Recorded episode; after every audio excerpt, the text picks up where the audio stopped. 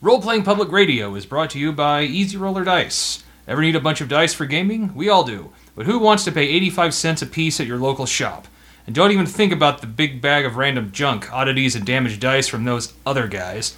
At EasyRollerDice.com, you can snag 10% off all products right now, and that means you can grab the giant 105 count bag of factory first dice that comes with a velvet bag for less than $23. Shipping is also always free in the USA.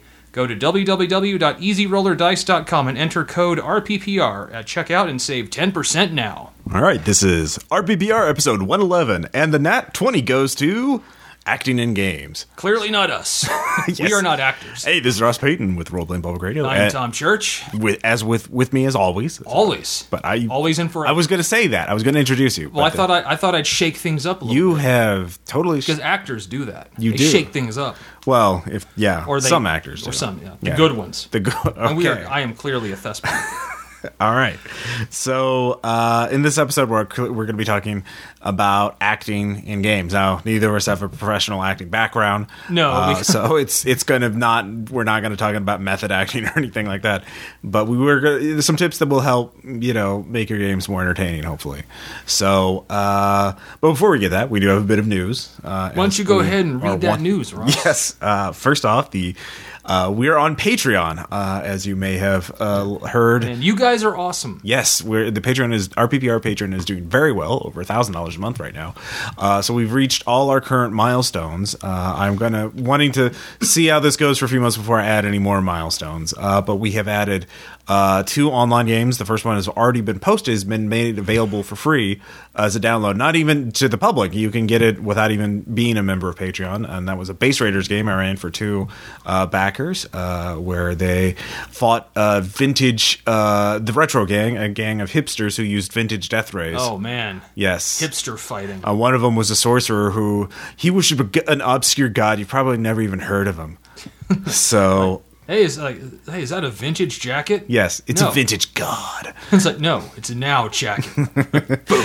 So uh, it's we also have a uh, desktop wallpaper art of art commemorating uh, an incident in Shanghai, the Call of Cthulhu game. Oh, uh, yes. shark fighting, uh, and we will have more art. Thank uh, you, You can get you can get the de- desktop wallpaper size if you contribute two dollars or more a month. Uh, plus, RPPR After Hours episode two will be coming soon. We've already recorded it. I've just been lazy. Uh, in when coming, Ross, Ross, it's okay. You're not lazy. You're swamped. I, I am There's swamped. a difference. I am swamped. One is, and the other one is more noble. Yes. So go with that Uh, one. we also have blog posts, behind the scene blog posts. Uh, I've posted some fiction, uh, Base Raiders fiction, uh, and some of my notes from the Tribes of Tokyo game. So if you want to see how I originally wrote it out to explain it. Uh, and Tom, you're going to be having some I stuff. am quite a long thing, actually. Yes, uh, it is a serialized. Uh, well, it's from what you're telling me, it's going to be novella length overall. But Yeah, uh, it's kind of a serialized adventures of the the lone surviving SS private in Divine Fire. yes. So uh, get more about Grunwald and company. Oh, Uh, yeah. yeah. So I, hey, he's become my favorite character I've ever made. Really. Uh, yeah, and we can get in how you how you brought him to unlife, kind of, uh, in in the I don't know because I don't think the ghouls in Lovecraft are actually dead. I said just think they're unlife. subs- yeah, okay. Well, I just think they're a subspecies of. They're humanity. immortal. They are immortal, but they're not. That kind of puts them in not. But they're not undead. I think they're undead. I don't think. I would classify them as undead. I well. If you're immortal, uh, you're usually undead in in a Lovecraftian universe, like or you're an alien super god. I mean, there's no. You can't be like. well, you know what? Yeah. That is a debate for another day. Okay, yeah, that is another episode. Uh, so, uh, yeah, check out the Patreon. We have lots of rewards uh, for people who are backing. Uh, I'm going to be running another game soon for Patreon backers. Uh, that will be an Eclipse Phase game, and then next month I'll have two more games, or maybe we'll get some of the other RPPR crew members to uh, run games like Aaron or.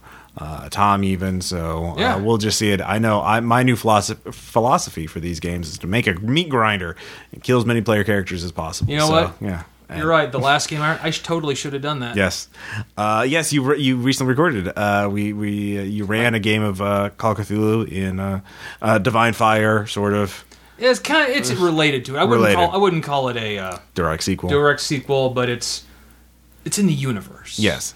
Instead of GTA 3, it's GTA San Andreas. Or Vice City. Yeah, Vice City. So, um, any so, anyways, uh, in other news, also, uh, I have a new uh, PDF supplement out. Uh, supplement out.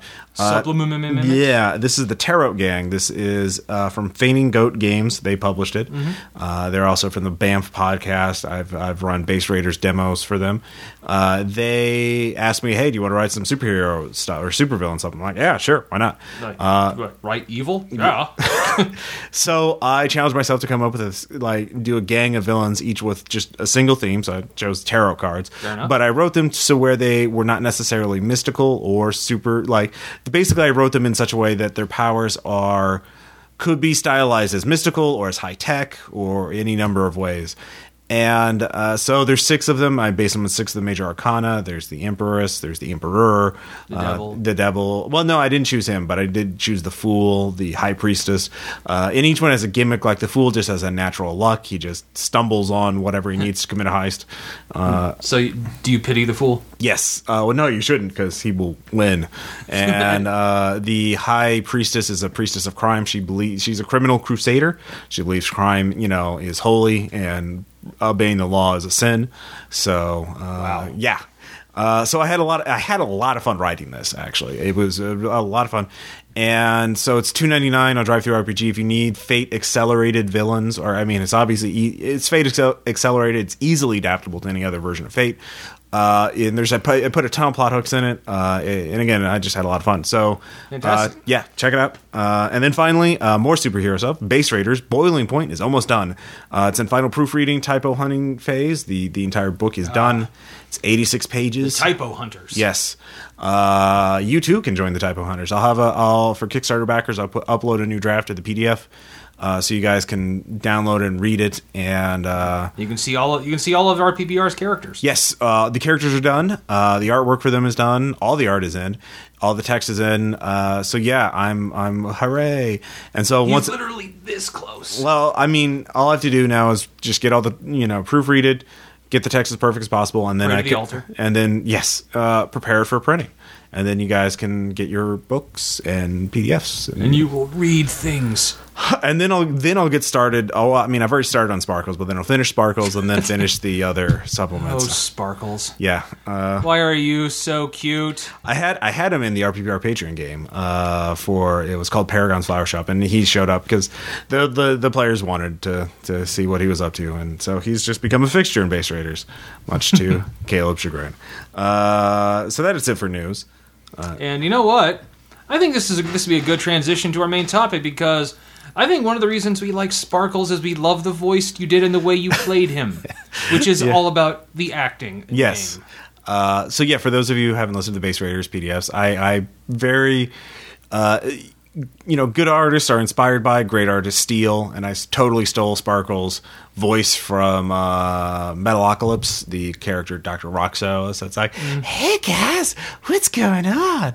Like- and no, he doesn't quite do cocaine, no, he does pixie dust, literally pixie dust. Uh, and it's that's better than cocaine. yeah, well, obviously, if you're a unicorn, I mean, you know, unicorns have just they they can't even they aren't even phased by cocaine. I mean, No. they're very they're very large. I mean, you would need a Well, lot. they're, they're horse size. Yeah, so I have to do a lot of it.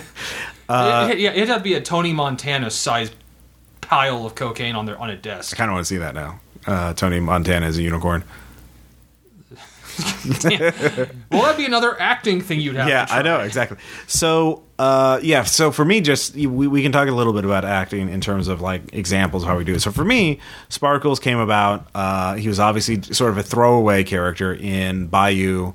Um, Bayou Beatdown, where Sure. the characters basically were infiltrating this base, and the bad guys were capturing magical creatures and basically hacking off body parts to use to make alchemist potions and drugs. Uh, because that's how basically what D and D players do. well, I mean, bad ones. Like the way magic items work in Base Raiders is you need something magical to make the item, and the easiest magical Magical creatures. are yeah, the magical uh, ingredients. That's the easiest thing to find. It's a lot easier to find, you know, hack off body parts of a magical creature than it is to find adamantium or something from another universe. Obviously, so. Um, Sparkles was obviously I just crazy unicorn, and then so I just started talking in that voice, and just your reaction i kind of fed off your guys' reaction to that you're like uh do we really like normally in a superhero supervillain game a creature like unicorn is obviously good and you're like oh well we'll free him he'll help us but then you're like which totally works because you know the players made assumptions just as our characters were making assumptions. Like, oh my god, it's a unicorn. We, Yeah. we, we have to free him, and then, then you know, the mo- I think the, we freed him. He's like, "Thank you." Yeah. And it's like, oh shit. yeah and that It's was like, oh god, you're a crazy person, aren't you? Yeah. and I uh, Don't so I fed stop. off that, and so like, and I and so that sort of created this loop Mm-hmm. that really worked and turned Sparkles into such a uh, uh, memorable character. Because I think yeah, like I think the most memorable characters they evolve on the spot. I mean, yeah, you don't engineer them from the beginning because it's a lot of times when you do that, like it falls flat on the game. Like you can't predict how it, the table will react to a given character. Uh, sometimes you try to make a memorable character from the very beginning, and the table's like, yeah, whatever, you know. Uh, And other times you just did, oh, uh, that one homeless guy from, uh, based the, from uh, oh yeah, Heroes of New Arcadia. yeah. And uh, you were just like, I just like just that you didn't. Uh, did you think that was we were going to latch onto that? Uh, no, I, again, like it was just kind of a, a uh, and this is kind of the thing I do in games that I come up with a simple shtick, especially when I'm game mastering. It's like each NPC that gets some sort of shtick, uh, some sort of simple gimmick or quirk that makes it easy to role play as, as them. You- So you just take that little quirk and make that in kind of a defining characteristic. So for uh, the homeless guy, um, I can't remember his name either, but he kind of he's kind of gruff and he, he Made up words. made up words, socio-political ramifications, anti-disestablishmentarianism of the of the people is what I Except they were fake words. yeah, he was using. anti-disestablishmentarianism is an actual word. that's what I meant. That's why. That's Yeah. why I was saying. But his words, he, he they were one. Yeah, a lot of his wouldn't be made up as I sort of mash words together, and so you guys love that, and so demanded that Mm-hmm. I. Uh, keep role playing as him, and that, and that that's worked. actually that's kind of that's pretty much the way I uh, I made up Grunwald. I guess my most famous character yeah, is like uh, it really just started as a ghoul that still remembered being human. Yeah, uh, and that's the thing that yeah was sort of uh, struck me when I, I was playing is that he's obviously set up as a monster because he's you know behind the door. Uh, it's in a spooky environment, and you can. It's just the, there's this foreboding sense in in you know just with that alone, and then he just sort of talks, and he, he's very conversational and you know uh, somewhat eloquent, and that that contrast is uh, I think I mean that's one of the keys of Yeah. acting role playing is contrast is to make something that is co- seemingly contradictory, but you can kind of work together. Um, because if you make a character that is nothing but cliche or stereotype, then it's He'll be forgotten. He'll be yeah. So something that plays against type, in other words, uh, stands out better. Mm-hmm. Uh, this doesn't mean everyone has to be a unique, special snowflake. Yeah, or in the case of the uh, SS private, Yeah, in my yeah, yeah, see, like he's like you're like the group is playing prisoners, and the one survivor that was actually able to help them was an SS private, right. but he was still like you know like you know, like, I, like your Jew's like I don't care, you're human and you're alive. it's like here, have some guns. Yeah.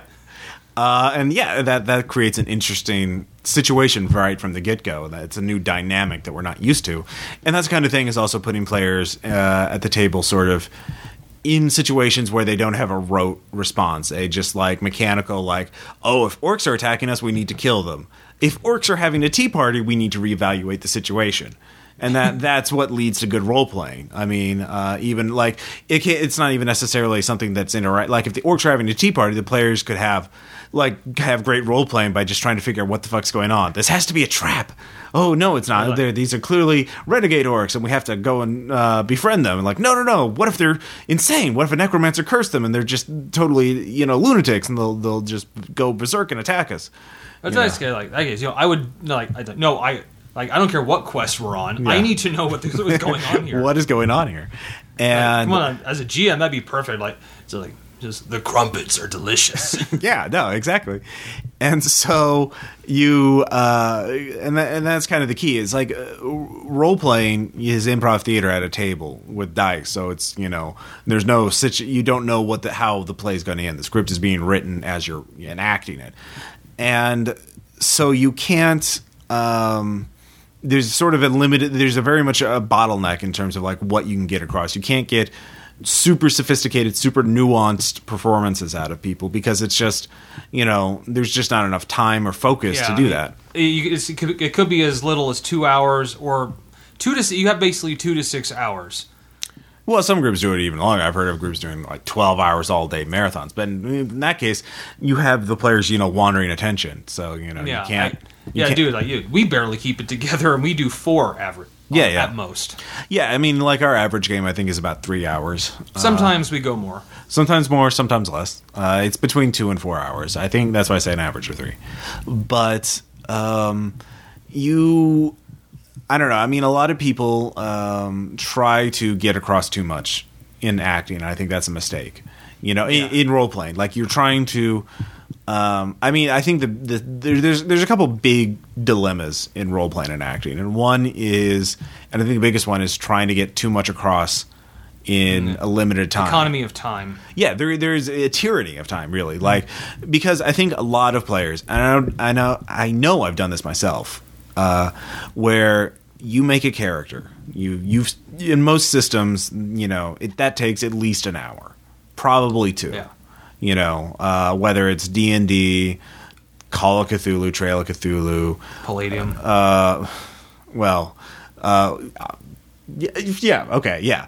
Uh, That's Eclipse- you mentioned. You mentioned two hours. Like, no. I was thinking eclipse phase, uh, eclipse phase, because then you have skills and morphs and background. Well, let's say like well with Yeah. with actually It with takes some time. with Eclipse Phase using that character generator. I can get done in less than an hour. well, I mean, yeah, but a lot of people, you be- if you know what you want, but you have to go through the book to figure out what Sure. you want. So it takes time, and you also have one. Usually for at least for a campaign, maybe not for a one shot. You want to have a backstory, Yeah, and I mean, yeah, I usually, I usually think of a backstory even when I'm doing a one shot. Yeah. But you know, it's the the amount of detail I put into a backstory kind of directly predicates to how much time I know this this game's going to go on. Uh, yeah, and Yeah, yeah. I think you, you just playing any character, you need to know a little bit about them. yeah, how would they would react in a situation. Uh, even in the game, the Divine Fire game we mentioned earlier, uh, you gave me a character who's Hispanic. His name was Rico uh, Fernandez or something like that, and I decided he was going to be a very uh, waspish kind of character in that sense that he was his family, you know, spoke accentless English, and he had grown up in that, and he was very sensitive to people who stereotyped him. Uh, uh, or like, And and, so- goes, "Oh, hey, man! Like, Yeah, yeah. like, Are you actually like? Are Yeah. you actually Hispanic? Because if you're not, do not talk to me like that." Yeah, exactly. And so he was very going to be jump on anybody who like tried to and that like yeah. do that. Yeah, and when I made the when I made the pre-gen, it's just numbers and a name on a page. Yeah, and random generated name. Mm-hmm. So, um, but anyway, so the whole point the whole point of this of what I'm trying to get across is that you you spend some time thinking this character up by yourself and you're imagining them and you have this all these ideas you want to get across.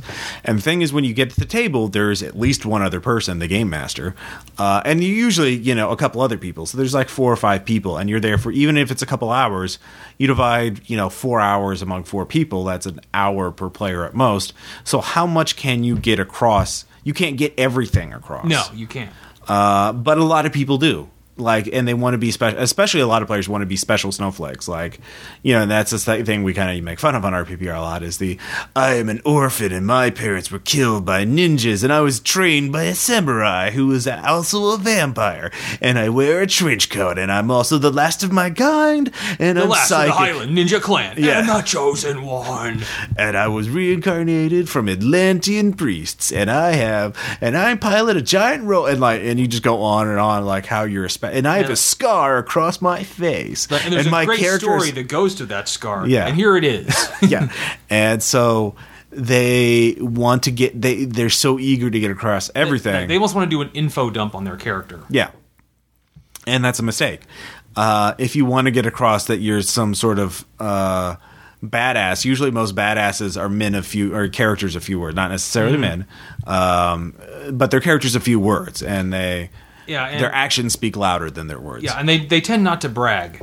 Uh, well, uh, yeah, some of them do. Some, most of them don't. Yeah, that's true. Yeah, it's you know, if I, you know, Bill Maher said you know that he says you know, to paraphrase you know doing that is kind of like saying you have a big cock. If you have to keep saying it, odds are it's not true. Right. And so you have this kind of situation, uh, and it's it kind of detracts from the acting. Again, less is more. So you just kind of put a couple of those traits in every game. So the thing I want to like maybe the takeaway of this episode would be think of your character sheet, think of your backstory as a menu. And you have a lot of different options. So you could like, oh, I'm an orphan. Oh, I've been trained by an undead samurai. And I've done this and this and this and this and this and this and all these little traits and quirks. And I hate werewolves or whatever. And so, like in any given episode uh, or game, choose a couple of those traits. You know, maybe they, it comes up organically, or you just decide I want to focus on this part of my character. Yeah, in the case you know like maybe Yeah. in the game you your group encounters a werewolf. Yeah. and you can use that to show don't tell. Exactly. Show don't tell. Uh, but don't try to get the don't put the entire menu on the table. You know, you know, just just pick pick and choose what you want, because I think a lot of people think if I don't show what my character is doing, or I don't tell what my character is doing, or what he's what he's about at all times, it's not true. You know, if I don't show, if I don't like let everyone know that I hate werewolves, then I don't hate werewolves. You know, and that's you know not mm-hmm. true. Just because you hate werewolves doesn't mean you don't have a rich and varied life. Otherwise, you know, you're You know, not. that's all you've got. yeah, then that says that says something about your character, but that's not that you hate werewolves. It's that you you're obsessed with proving that you hate werewolves, which is an interesting uh, quirk, but it's totally different than what you're thinking of. Mm-hmm. You know what I mean? Like again, the guy who keeps going around saying, "Yeah, I've got a big cock," you know, he's that's that says something about him. It's not mm-hmm. that he has a big cock; it's that he has issues in his head he needs to work Yeah. out. And once again, I think this this it's predicated to the length of the game. Yeah. Like um, I'm thinking like Preston Crowley was. I think that was the most thought I put into a character Yeah, because I knew okay, this is like this is this is going to be a long campaign. yeah, So I actually really thought of it. Mm-hmm. I really kind of thought, you know, okay, why? Like, okay, I want to be a media darling, but why would I be an octomorph? And yeah, I, I planned this all out, but I knew I would have plenty of time to get this background out naturally. yeah. So I didn't, you know, it's I went to I took a menu. I just chose little bits and kind of threw them out there, you know, and I threw them out there when it was actually appropriate to do so. Yeah. And also, I mean, another thing about Preston is that, um, you know, not only did you work with the group, the group worked with you. Caleb was a great game master because he used that. He took that and he gave us, as the entire group, opportunities to roleplay that. He based one adventure, you know, the Somatech thing, all on your character's backstory, which worked really well. And I really liked Yeah, that. I mean, that, and he also did the uh, being like accusing my character of being the of being an uh, an uplift Uncle Tom. Yeah, exactly. Uh, a, a, a sellout, Mm-hmm. worse than a sellout, and that created an interesting dynamic as your character had to prove his authenticity to others and Mm. But, yeah. uh, or reevaluate whether he actually cared about that. And Yeah, but I also think that's a good another good point you just brought up is the um, is working with the group. yeah, A lot of people, you know, a lot of people, you know, they think you know they with- like when they think they're acting a character, they, they feel like they have to act some things even if it's going to be detrimental to the group. yeah. Don't never be. It's not what my character would do, or it's what my character would do. Never be and to justify doing something that's going to make the game suck. Mm-hmm. Never be that person.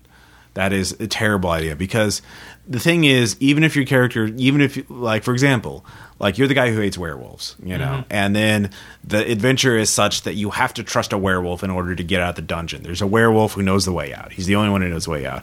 You can't, don't be the guy, I shoot the werewolf. Why? Well, because I I, hate him. Yeah, I hate him. Like, yeah, but your character has an, you know, is high intelligence and he's not suicidal. So he knows that werewolf is his only way he live. wants out of the dungeon. Yeah, he wants out of the dungeon. He can he can stomach that, and that's an interesting thing, you know, an interesting dilemma um, to be forced Yeah, I mean, to work with a I mean, werewolf. yeah, I- I mean, great scenes in movies and is two mortal enemies actually having to cooperate. Exactly, and so you're not negating that by having your character, you know, uh, work with that werewolf. It's it's it's uh, creating better role playing, more memorable Yeah. role I mean, there's a movie that comes out. You ever seen Enemy Mine? Um, Louis Gossett Jr. and uh, Yeah, that's the one with like the uh, the starship pilots on the one's an alien, one's a human on Yeah. a crash landing on a planet. yeah, and they actually are forced to live to cooperate with each other. yeah, That was, I mean, for the time, that was a good. mo- It was a wonderful movie with, with some really great scenes, and yeah. yeah, it's like you know, mortal, It's a classic trope, Yeah, yeah. yeah, mortal enemies having to cooperate is awesome. Yeah, and so that so never you remember you are a player at a game, so never do something. No, don't try to justify it's what my character would do to create a situation that makes the game less fun. I mean, that, and that that's not just a role playing acting No, that's thing. That's just in general. that's But, being like, that's being a. I feel I should bring it up because. Yeah. But you know, a lot of people would justify it because like, well, I'm acting in character, oh Jesus. Yeah. and I hate that excuse. Yeah. Uh, I mean, obviously, that kind of depends on what's what the conventions, what's allowable for that particular game. I mean, if it's a darkly comedic or nihilistic game, like say Paranoia or a Warhammer 40k game, where you're playing, you know, oh, we won't deal, we won't. Uh, the Chaos Cultist may be the only one, the traitor may be the only one who can get us out, but screw that, kill the traitor. Like because the emperor demands it. yeah, yeah. In that case, that's fine because that's the whole point of that setting is that people are crazy and would do anything to. I mean, to- come on, like, yeah, come on, but come on, we turned Fury, the movie Fury, into a Warhammer. Thing. It is a 40k Yeah. movie. Yeah, the the Nazis are as tenacious as orcs, you know, in uh, Helm's Deep. uh, but anyway, that's that's more about Fury than anything else. I know, but it's still wonderful. It's still- dude, it- like, dude, like, send me more pigs to kill. God, it is it is entertaining. Um, yeah. Sorry, that's yeah, that's just yeah, a thing. and uh, sort of uh, uh, going along with that, don't negate other players' choices, especially if you're the GM. But like um, in that situation, for example, uh, if you're the GM, you might be tempted like, okay, the werewolf is the only one to get you out. What do you do? Well, I shoot him. You, everyone will die if you do that. Well, so you don't do that. You know, in that case, you know, if you're the GM, uh, yeah. On, on the other hand, you can't just like uh, say no, you don't do that. You you decide to work along with and- that's taking away player you know, Agency, player yeah. agency. um, but on the other hand, you could um, say, well, I. On the other hand, you can't be a player. and Be like, well, I use diplomacy to make the player do what I want. You know, uh, to convince them, which is terrible. You monster.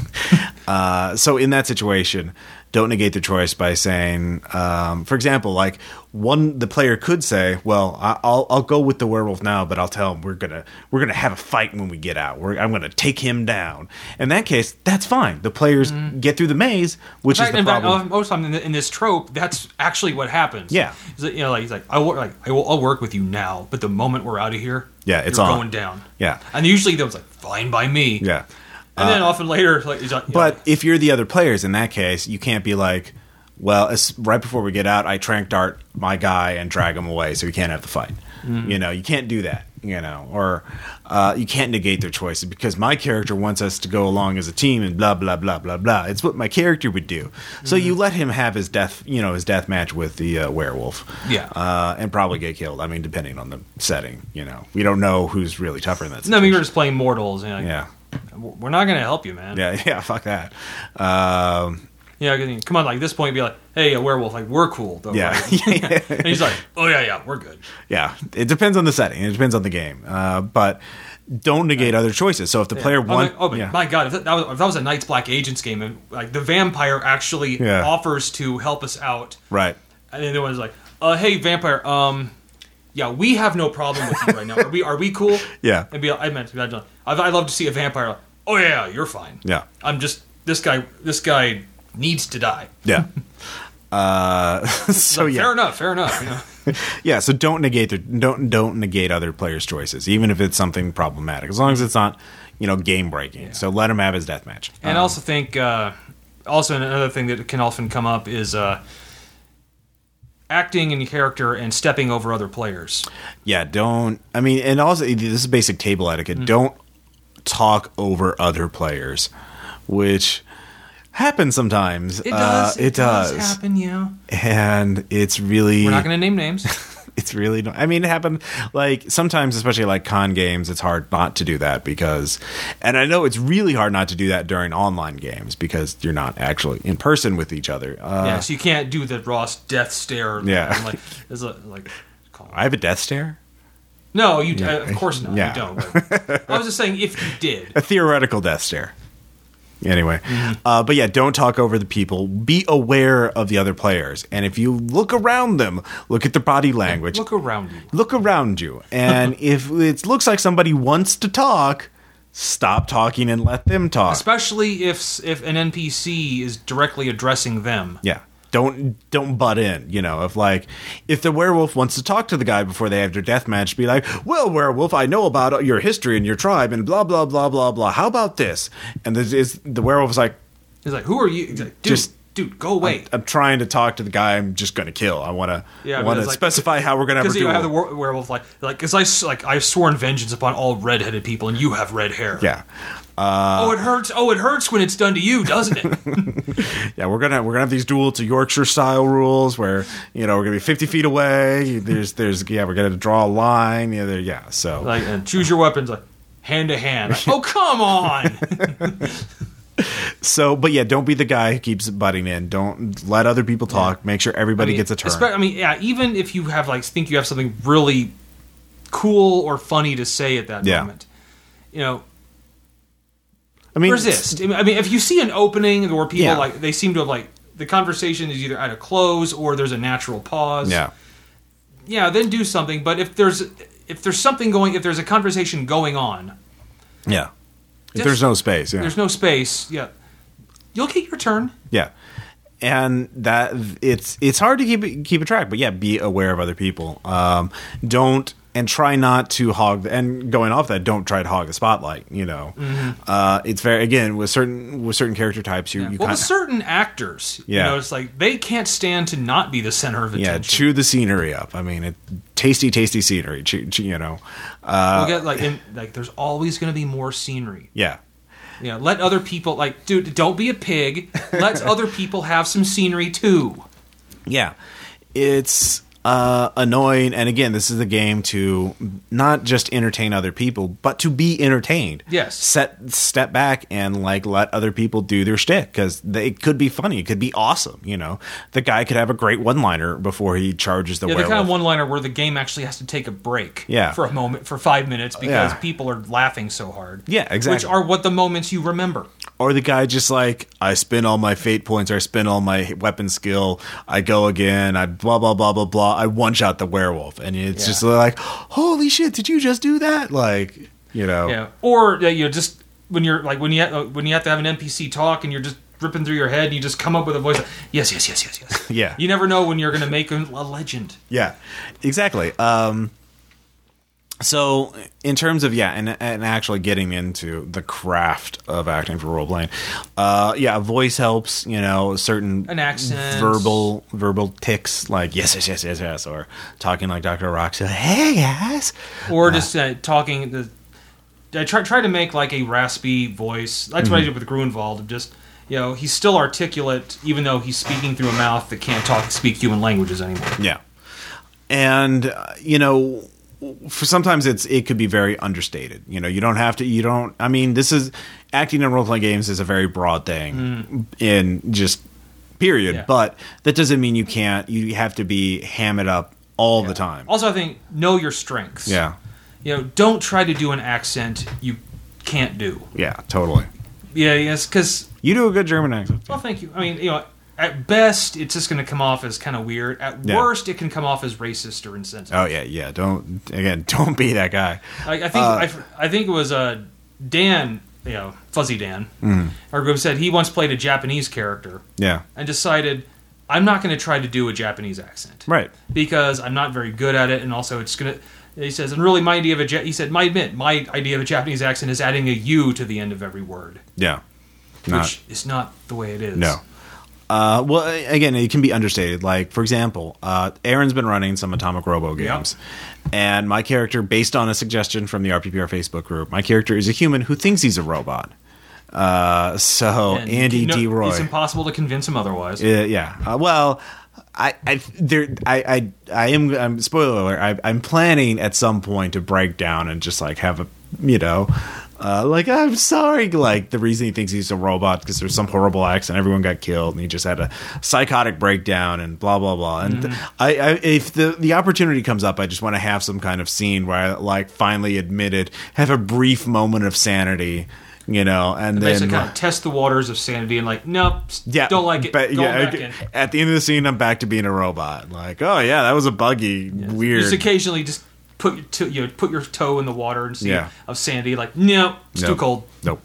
And, you know, Uh, want um, that security blanket of not being human. But the thing, is- the reason I brought it up is the way I role play him is I do it as a very sort of understated, like very sort of like, oh yeah, mm-hmm, yes, we we should do this. Just like Cold. obvious, cold, and just state the facts as much as possible. But just- like you're- you're call basi- people on their bullshit as much as possible. Just the facts, man. Yeah.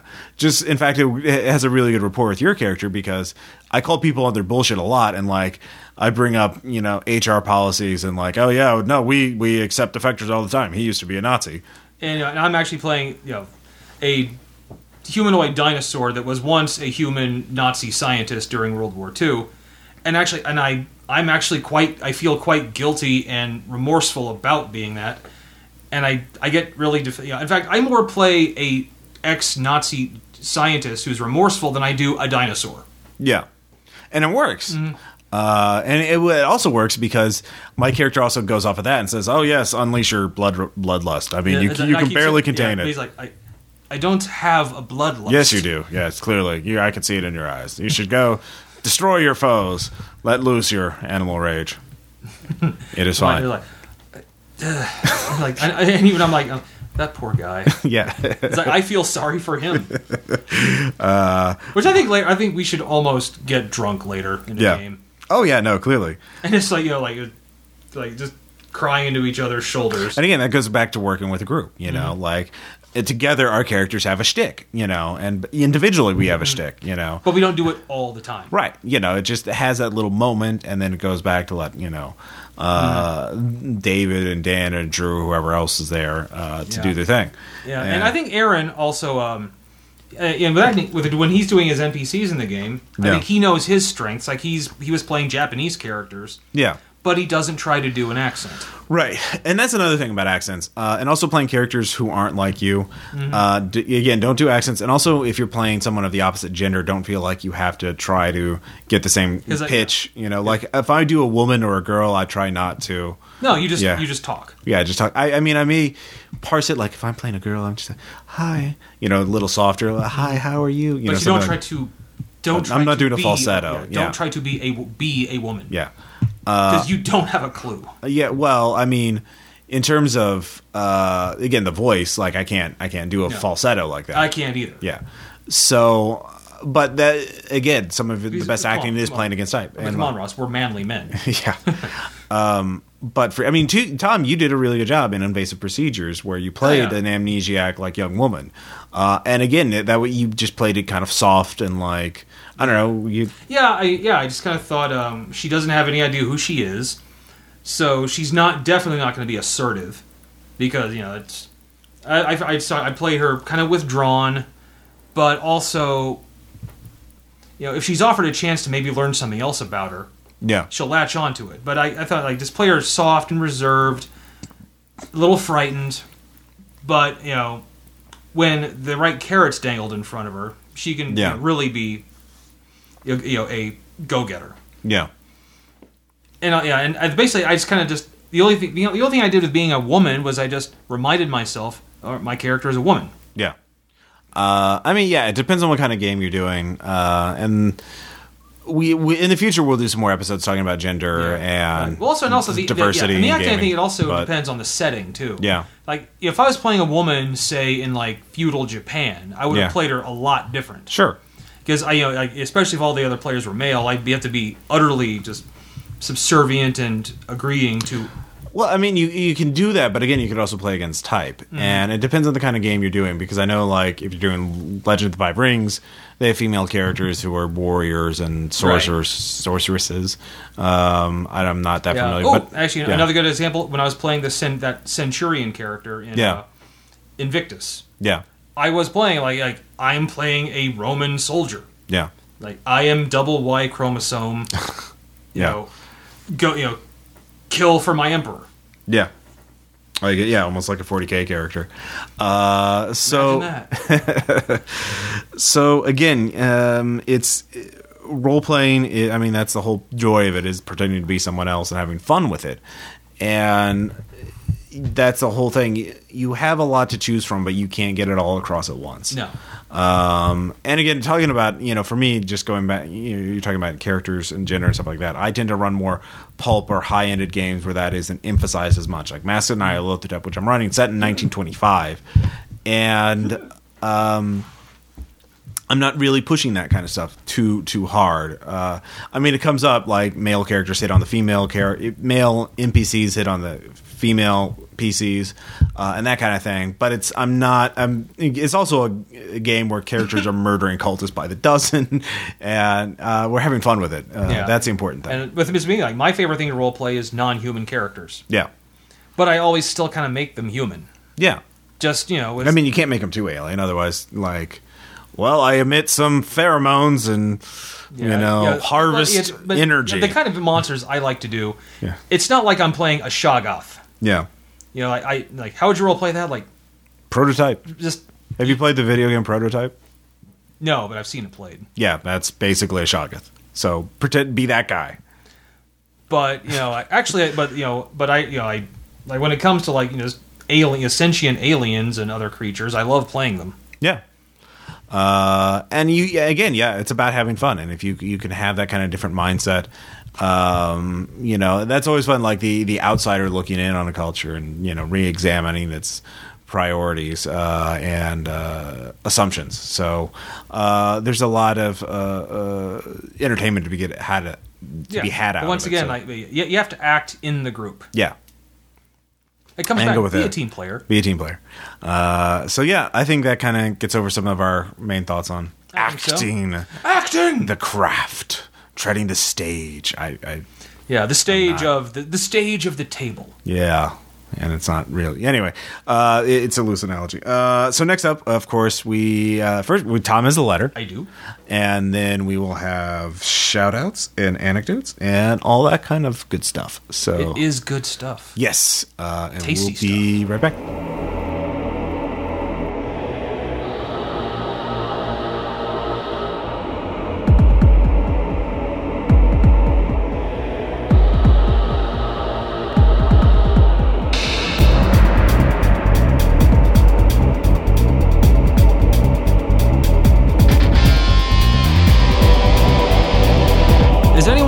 Regular listener of the podcast will know, I am a person who likes to ask questions. This has been a huge part of my psyche since a very early age. Sometimes these questions were not liked by the people involved in my life. There was the Sunday school teacher who didn't appreciate me asking, How can all the animals be made in one day when there are 65 million years of dinosaurs before us? And some of these questions are completely inane, like looking at a hotel bill and asking, What the hell is a resort fee? But now I would like to pose a question to D&D. Who is more screwed in a D&D world, mortals or gods? This question might seem pretty straightforward. Of course, the gods have it made. They have ultimate power. They exist forever. They hold sway over the affairs of mortals. In effect, they make up large parts of the planes by the sheer power of their will. With all that going for them, it would seem clear that mortals have it much worse. However, I put forth to you that this argument is completely backwards. In the worlds of D&D, mortals have far more power than the gods. First of all, let's look to the end. In this case, death. Mortals, of course, die when their time is up. And though it is rare, gods can die too. But what happens after death? In the case of mortals, their soul travels to the realm of their god or to the to the plane that represents their alignment. In the former, souls can become become servants of the gods. In the latter, they eventually become outsiders native to the plane they dwell in. Regardless, they exist on forever. When gods die, they vanish. They do not move on. They are no more. As to the gods' vaunted power, where does it come from? It comes from the worship of mortals. That's right, gods rely on mortals for all their power. And who do you think it is that carries out the will of the gods on the material plane? Mortal servants. Without mortals, gods would be unable to influence the world. Finally, there is the matter of freedom. Gods, for all their power, must still abide by primeval pacts. There are laws that gods cannot break. Mortals have no pacts they must abide by. They are free to do as they want, at least as long as they are alive. Mortals have the power to do things gods cannot. Just think about all that all this the next time you are in a D&D campaign. Know that your characters are the ones who are truly free.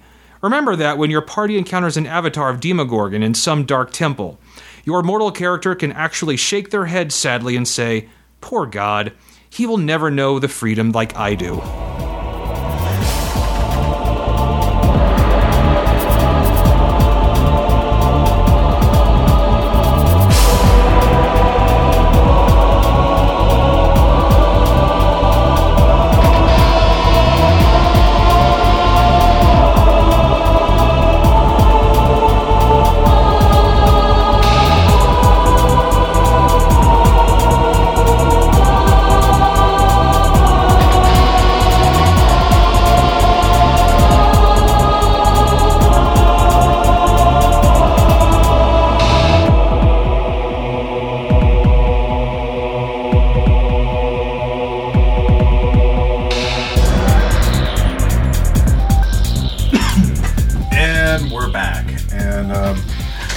Good, uh, good letter there, Tom. Well, thank you, Ross. I, And I like to think that mortals, with all that infinite freedom, choose to become murder hobos. well, of course. Yeah. It's the choice of a new generation and the old generation and the generation before that. Yes, uh, it is a tradition. So uh, this uh, shout outs uh, brought to you uh, this part of the episode, along with everything else, uh, is part made part uh, made possible in part by listeners like Noah Carden, uh, who is one of our Patreon Noah backers. He's Carden, one of our uh, twenty-five dollar a month. thank you. and also Warlord Sports. Uh, Warlord get some Sports, quality LARPing gear, you know. Uh, thank you. yes. Uh, so uh, that, that that's again one of the perks of that is getting uh, You, your you're the wind beneath my wings. Wow. All right. I'm just saying Uh, things we now. use this money to also, to, for example, to get a new audio interface, a uh, PreSonus. It is so technological. 22 VSL, which is very nice. It's the first one you've had a new one in six There's a there's not a red light on this one. No. There is a blue light. It is a blue light. It is blue. Well, it has a print microphone preamp built into it. Like before, I used a Tascam US 122L audio interface with a, a Mic Buddy preamp. Uh, so I know you really care a lot about. I'm listening, aren't yeah, I? Yeah. Uh, but this, I don't need two pieces of gear. I can get it all in this one. And uh, And as we all know, blue stars are hotter than red ones, so this is clearly better. yes, thank you. That, that's a good way of putting it. Uh, so uh, let's get on to uh, some shout outs. Uh, Let's do. Yeah, first, of course, Tarot Gang, as I mentioned before, and that I'll put a link up there. uh, Yeah. the thing I, wrote. I think uh, Uh, but first off, the real first shout out we should talk about. yeah, there, it's that we both have to talk about. It's a book that we both read and Aaron read as well, uh, called The Disaster Artist. Oh my god. So, Tom, what is The Disaster Well, it is written by Greg Sestero, who played Mark in The Room. Yeah. And uh, oh, also by the way, I actually recently just watched Retro Puppet Master just to because that was you did. Where'd you find it? Uh, I actually found it at um oh uh, Entertain Mart. Oh, so you own the copy. I own the copy, Oh, I'll have to borrow that from and I'll tell you what, he's not bad. He's actually pretty good in it. One of the few things that are pretty good, obviously. I mean, I mean, I love the original movie. Yeah. but you know, it's Yeah. it's a it's a much much later sequel. Yeah. But he was pretty good. Nice. But this, yeah, this book, The Disaster Artist, is about him meeting Tommy Wiseau, Mm-hmm. his relationship with him, and the filming of The Room. Yes. And um, Greg But Sestero we've, we've spoken about The Room at length. Yes, Greg Sestero plays Mark, The best uh, friend. The best friend. Oh, hi, Mark. Oh, hi, Mark. And Yeah. it's, I mean, I, I had some suspicions of what working with Tommy Wiseau might have been like. Yeah. I had no idea. It is. It is a glorious train wreck. Uh, so first off, obviously, you should if you haven't seen the room, see the room. Yeah. Uh, RiffTrax or not, there is a RiffTrax version.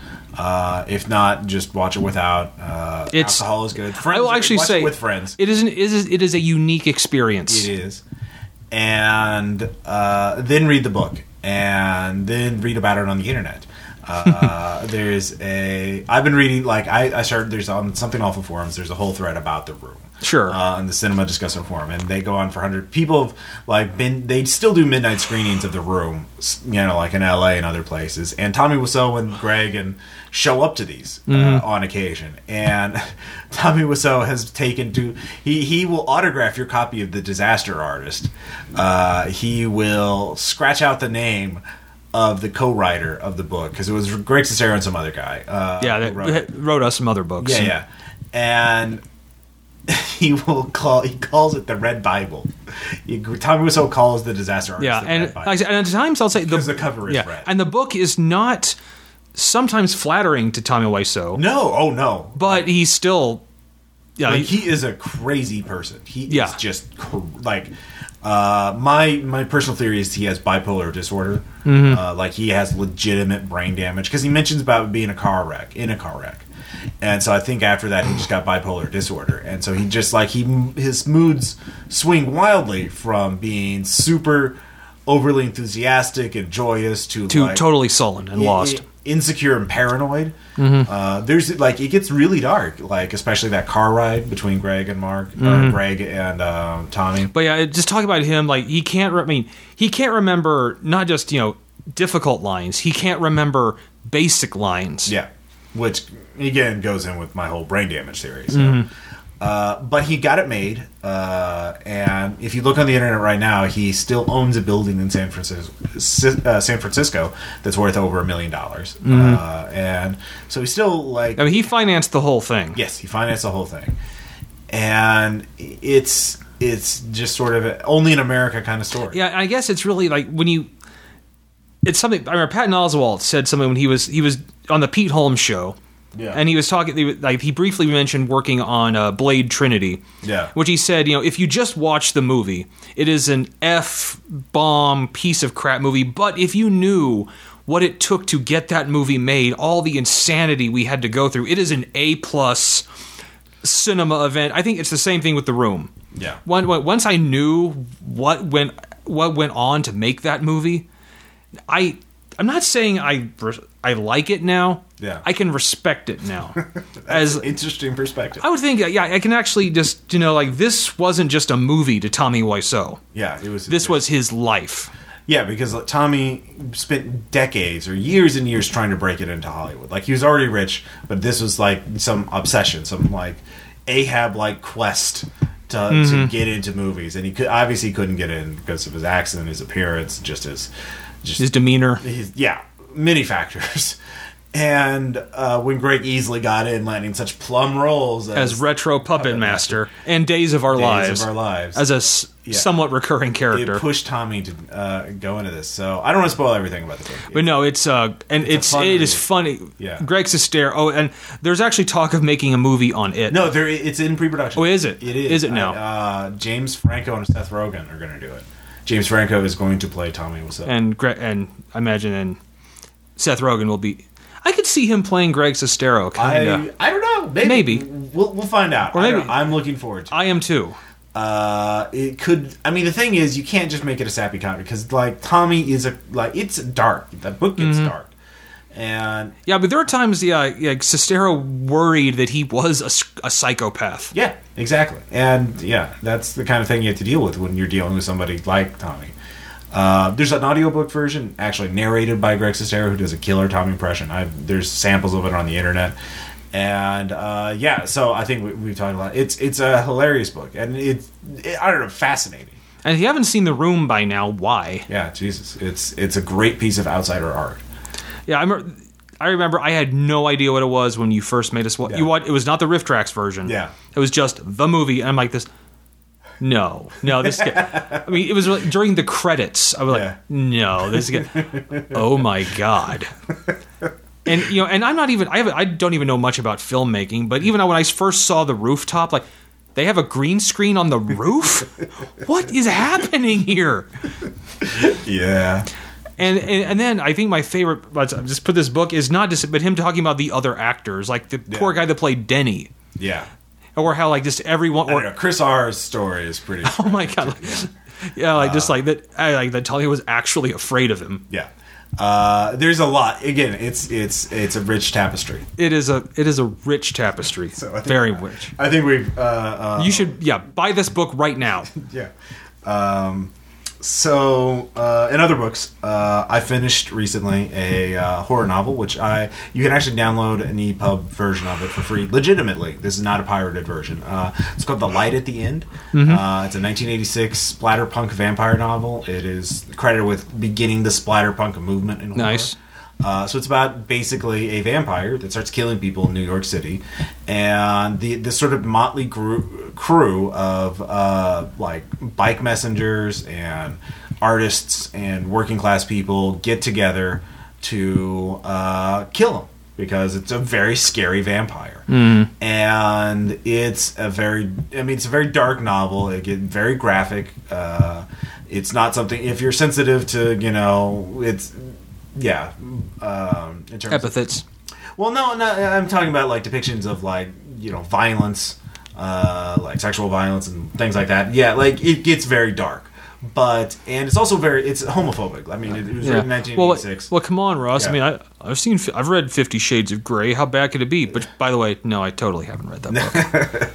uh well it's more honest because it depicts the the the, the assaults as bad not as like you know the vampire Not is as not charming. romantic the vampire is a very interesting villain uh he is uh, Yeah. basically a punk who doesn't know what he's doing, and so so it's kind of like, uh, it's how uh, James Woods described vampires in John Carpenter's Vampires. Like they're not romantic. yeah, there he's very predatory. Uh, I mean, at first he seems to be, but like later on he gets more and more deranged. Uh, but it's interesting because the, the depiction of vampires, one like vampires can take drugs.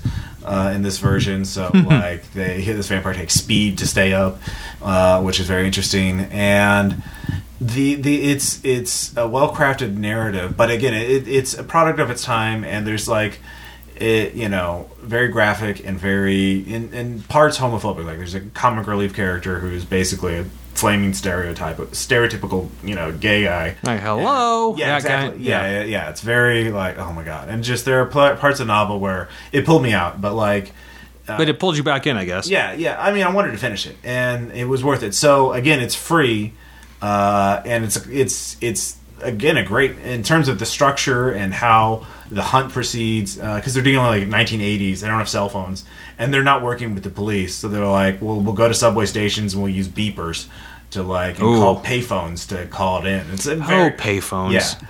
So there's a lot of gameable stuff in it, and uh, it's yeah. Nice. Um, you've been I've been watching some stuff. Yeah. You know, every people that know anything about me knows I love me some stand-up comedy.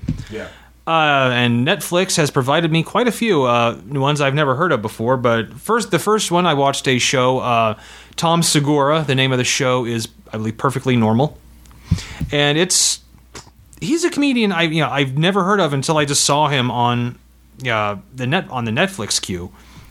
You know, I, and I had an evening to kill with my cat in a cone that I unable yeah. to do anything, so I had to watch her all the time yeah and he was great. It's um, is also he well, he also talks about Steven Seagal, which I thought uh, I haven't heard a comedian talk about him since the '90s, and it was about him as he is now on that show where he's a cop, yeah. which apparently is I can't bring myself to watch an episode of it. Well, I think he's they stopped that show after he was uh, charged with like human trafficking. Well, that I did not know. Yeah, So- he was uh, got some yeah terrible things he's uh, been accused of doing. So yeah, Well, but yeah, this uh, Tom Segura is definitely a guy you should check. I think this is I think uh, this show was his first one. yeah. All right. So uh, look, I say, you know, keep an eye out for him if he does anything else. Uh, if you have Netflix, I mean, if you have Netflix, watch it. You know, go ahead and watch it. Uh, very good. And uh, speaking of entertaining things, um, I, I've mentioned this before on the podcast because I met the people who uh, made this game last year at PAX East. Uh, but the game uh, is out in early access. Darkest Dungeon uh, Yeah. is a Lovecraftian dungeon crawling game, and it, it's got elements of XCOM because instead of you being one person, you just you're this estate owner who hires adventurers and you send them out in teams to go you know kill monsters and clear out this estate that he uh, that's infested with monsters. And the thing is, you're meant you have sanity as well as hit points, and so characters can go crazy. They can develop get diseases and uh, Mental afflictions. Yeah, it's roguelike in the sense that there's uh, no save states. You just if your character dies, he dies. That's it. Uh, also, isn't it syphilis does not prevent you from going into the brothel? Yeah, the brothel is there's like s- different places you can send characters to recover their sanity. The brothel is one of them. Uh, if you get deviant tastes, you, you're not allowed in the brothel, though. Uh, it doesn't specify what those tastes are, but it must be pretty bad. If the guy with the syphilis can come in, if the leper is allowed into the brothel, which, Which is a class, isn't yeah, it? it's a character class.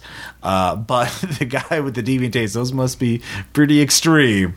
Uh, so that's uh, it's it's out. It's twenty dollars on Steam early access. Uh, Caleb, Aaron, and I have all played it. Well, had a lot of fun with it. Caleb, I think, but got had worse luck with the random number generator uh, than we than we than I have. But it's it's a hell of a game. It's, and there's they're still in development, so it'll be complete in six months. So Right. uh, it'll be worth it to play it then. Um, let's see here. You don't understand. I do. Yeah. Uh, this uh, the next. I, there's two guys I discovered. Another guy is Gary Gulman. Yeah.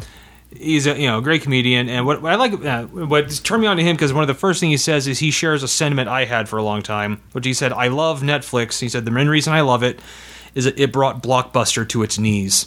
He's like rot in hell, Blockbuster. Wow. with like, with your ridiculous late fees and criminal just definitions of what re- represents a new release. Yeah. And yeah, I, I was never happier than when Blockbuster kicked it Wow. because well, I also I also I had a lot of late fees. Ah. It's it's pretty handy when the company you owed late fees to no longer exists. Yeah. Well, you're the reason why. Oh, clearly it's me. You're partially. But yeah, he's a really good comedian. Um, once again, I like he's got a great you know great delivery style. Yeah. which is that's kind of like that's one I think really important thing. Like you know, I, I- to me like uh, Steven Wright had one of the greatest deliveries, just the Yeah. totally flat. Deadpan. Yeah. Uh, that that's very true. Uh, to be fair, I, I also had late fees, uh, but to a grocery store uh, for renting video games because I kept like Final Fantasy two. Oh shit, yeah. yeah, Back in the days of the SNES when Yeah, you could rent those games. Yeah, and Yeah. I kept it until I beat it, so racked up quite a bit, and so couldn't rent from that grocery store anymore until it went under. So hooray! Got out under from under that. Uh, It's like thank you economy. yeah, pre- pretty much. Um, uh, finally, uh, I do want to mention a movie because the Oscars. This was not an Oscar-nominated movie, but I think it's a very entertaining movie uh, called The Guest. And the best way I've heard it described is, "What if Captain America was a dick?" uh, because basically, this guy shows up uh, to this family's house, and he's like, "I knew your son. He was in my unit. I was with him when he died. He's he wanted me to go and check on you guys." He was thinking about you until the Yeah, very- actually, I've heard of this movie. yeah. I sent you the trailer. I think I'm pretty. No, yeah, I- I've seen the trailer. Yeah, and and you're just like and the woman in the first scene is like, wait, I don't see a car. We're out like kind of a ways out. Where where where are? How'd you get here?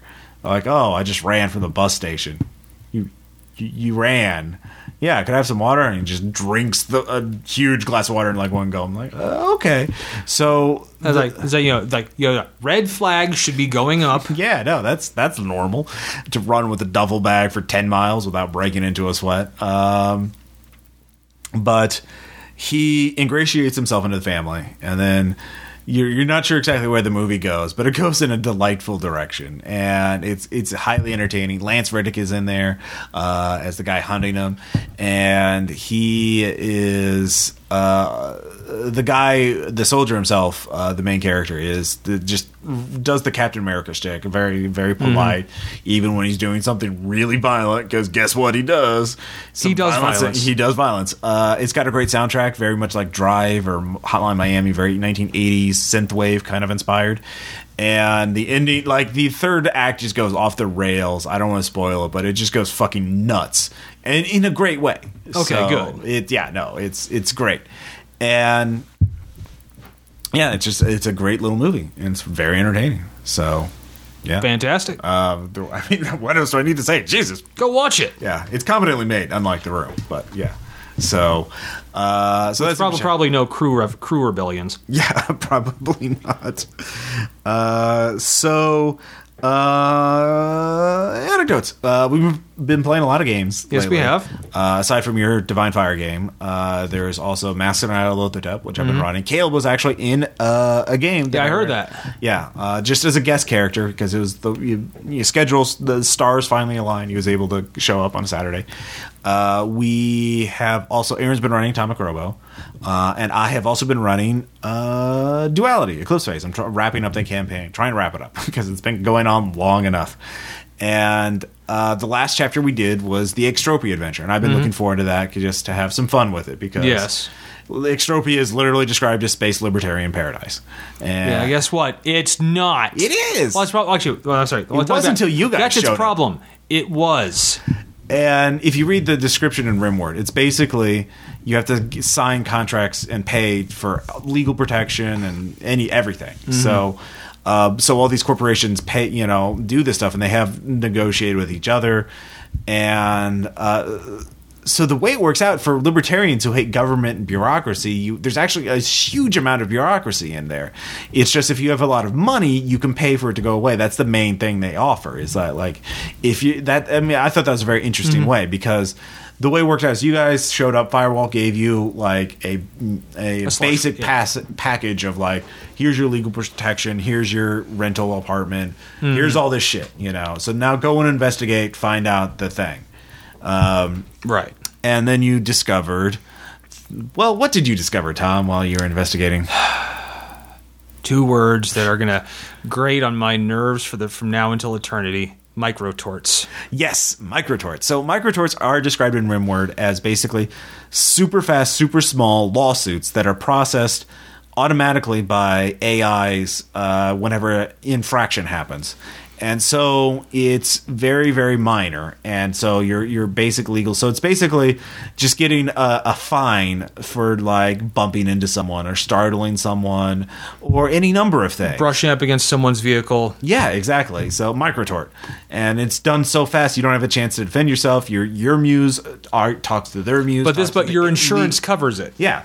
Uh, and so you just like oh microtort. Like ev- I had characters make free fall checks and like I, I succeed. Oh you get a microtort because you jumped in front of somebody.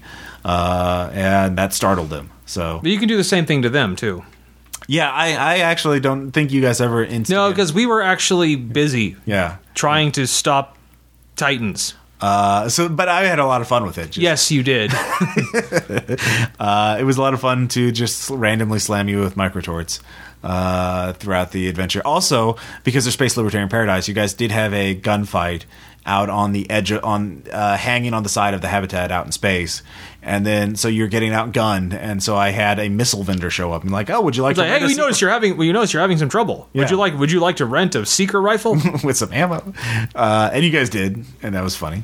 Uh, so I like that because I figured Space Libertarian. would you like to know more? Yeah, would you like to know more? Would have a lot of these flash vendors who would just show up because they figured out a good business model. Because like, It is like in a sci-fi game, like, and I'd love to see that in Star Wars. Yeah. like you know, the, in some fight with stormtroopers, and like this droid, just floating droid, just shows up. Like it's like we notice you're outgunned by these troops. Would you like to rent a blast, an automatic blaster rifle? like, yeah, oh my god, like my god, that's a brilliant business strategy. and it was very fashionable and trendy. So their their trends happened very quickly, and so I had um, A gangster trend going. on. gangster 1920s gangster because again I've been running Masks of Nyarlathotep, but also meat guns uh, and Tommy guns and God, and then you had a great idea. Yeah, essentially, I created a talking, still bleeding, severed horse's head yeah, as like a pod. Yeah. Podmore, so like robot skeleton. Yeah, my character, my character's stretched like my character is a expert morph designer. Yeah, So yeah, I I came up with like I created a pod severed, you know, horse's severed head Yeah. that still bled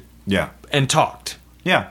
and you know did. St- and you know that would, would would spout off you know words like like you know like yeah I really like yeah like my like my owner really should have uh, really should have agreed to like, give that guy that role.